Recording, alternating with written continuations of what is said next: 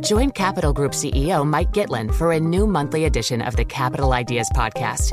It's your look inside one of the world's largest asset managers. Subscribe wherever you get your podcasts. Invest 30 minutes today.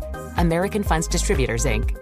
The countdown has begun. This May, a thousand global leaders will gather in Doha for the Qatar Economic Forum powered by Bloomberg, held in conjunction with our official partners, the Qatar Ministry of Commerce and Industry and Media City Qatar, and premier sponsor QNB. Join heads of state, influential ministers, and leading CEOs to make new connections and gain unique insights. Learn more at QatarEconomicForum.com. Okay, let's get over to Nadia Lovell, uh, senior U.S. equity strategist at UBS Global Wealth Management, getting her take on where the markets go from here. Let's just start off, first of all, with Nadia. We're looking at uh, the earnings season, how you're at the moment interpreting it so far, the third quarter earnings season is coming in just okay. But reality is the bar was low. I mean, we've seen a massive reduction in earnings expectations over the last couple of months um, from 10% growth just a few months ago to 3% coming into the quarter. I mean, so far the beat has been few, and we expect that to kind of continue few and far in between and more muted. The banks are showing the consumers holding in there. That's good. Consumer staples are flexing their muscle with the pricing power. Um, you know, housing has been weak just given the fact that we've seen mortgage rates like, go through the roof and more than double this year. We'll get the bulk of earnings this week, so we'll you know be listening very closely, particularly to some of those tech companies. Yeah, forward guidance I think is what we're going to be on the lookout for. Apple, Amazon. Uh, Alphabet is in there along with Meta and Microsoft. I, is there a name that you prefer among big cap tech? You know, actually, we're underweight tech as we just expect that um, higher rates to continue to be a headwind valuation. I mean, valuation has come in quite a bit this year, but it's still elevated. This is a sector that's still trading at a 20% premium to the broader market. Um, we don't think that the sector is really reflecting that potential earnings downgrade cycle that's ahead of us, as you alluded to. We'll be listening very closely to forward guidance. I mean, we're particularly concerned about the semis. You know, um, we've already seen a lot of cuts in the semi industry uh, around PC, smartphone, and gaming weakening, but we still think that there's some risk to analog log and semi um, cap. I think in terms of what what we like in tech. I mean, right now we do like tech hardware and equipment right now, particularly enterprise hardware with some exposure to um, communication network and, and storage. So we know that the supply chain has been a headwind. And so as some of those issues get resolved, it should be a nice tailwind for, the, for that kind of area.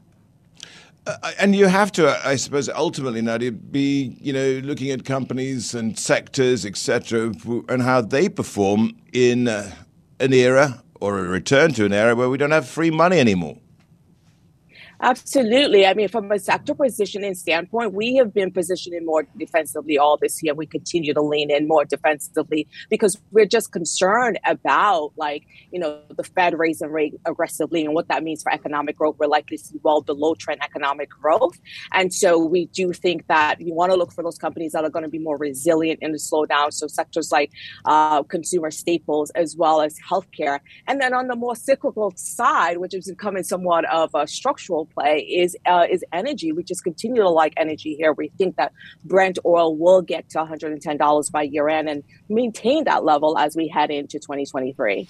So the Fed pivot is what we're waiting for, I think. Uh, San Francisco Fed President Mary Daly was talking on Friday about policymakers uh, planning for a reduction in the size of rate hikes. That time is not now, but at some point in the near term, I think she's looking for some moderation.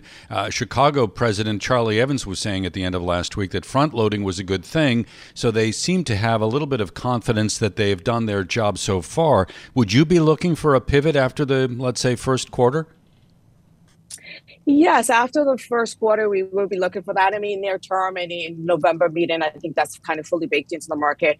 A 75 basis points, we're looking for that. But I mean, reality is, I mean, inflation sort of remains, continue to remains high. The job market's too tight. So we're looking even in the December meeting for a 75 basis point. I mean, there's some risk to the downside to the December, just given what you've just said in terms of the reports coming out late on Friday around a potential to, to, to discuss a moderation in the December meeting.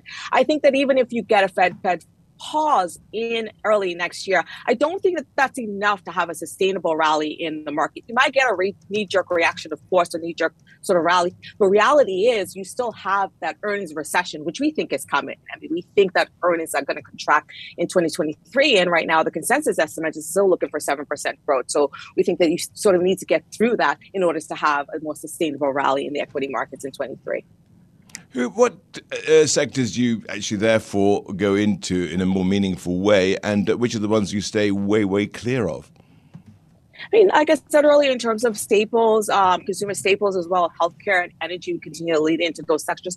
The areas that we continue to avoid right now is consumer discretionary. Those estimates need to come down. You know, the consumer still remains pretty strong, but the consumer is shifting spending, continue to shift spending away from goods and towards services. And as we see the drag of monetary policy, consumer spending could soften even more as we get into soften more in, in 2023.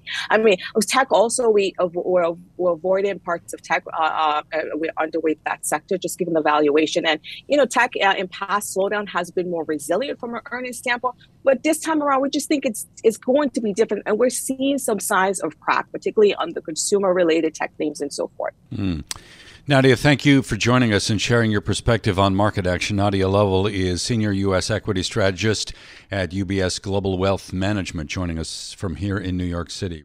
The countdown has begun. This May, a thousand global leaders will gather in Doha for the Qatar Economic Forum powered by Bloomberg, held in conjunction with our official partners, the Qatar Ministry of Commerce and Industry and Media City Qatar, and premier sponsor QNB. Join heads of state, influential ministers, and leading CEOs to make new connections and gain unique insights. Learn more at QatarEconomicForum.com.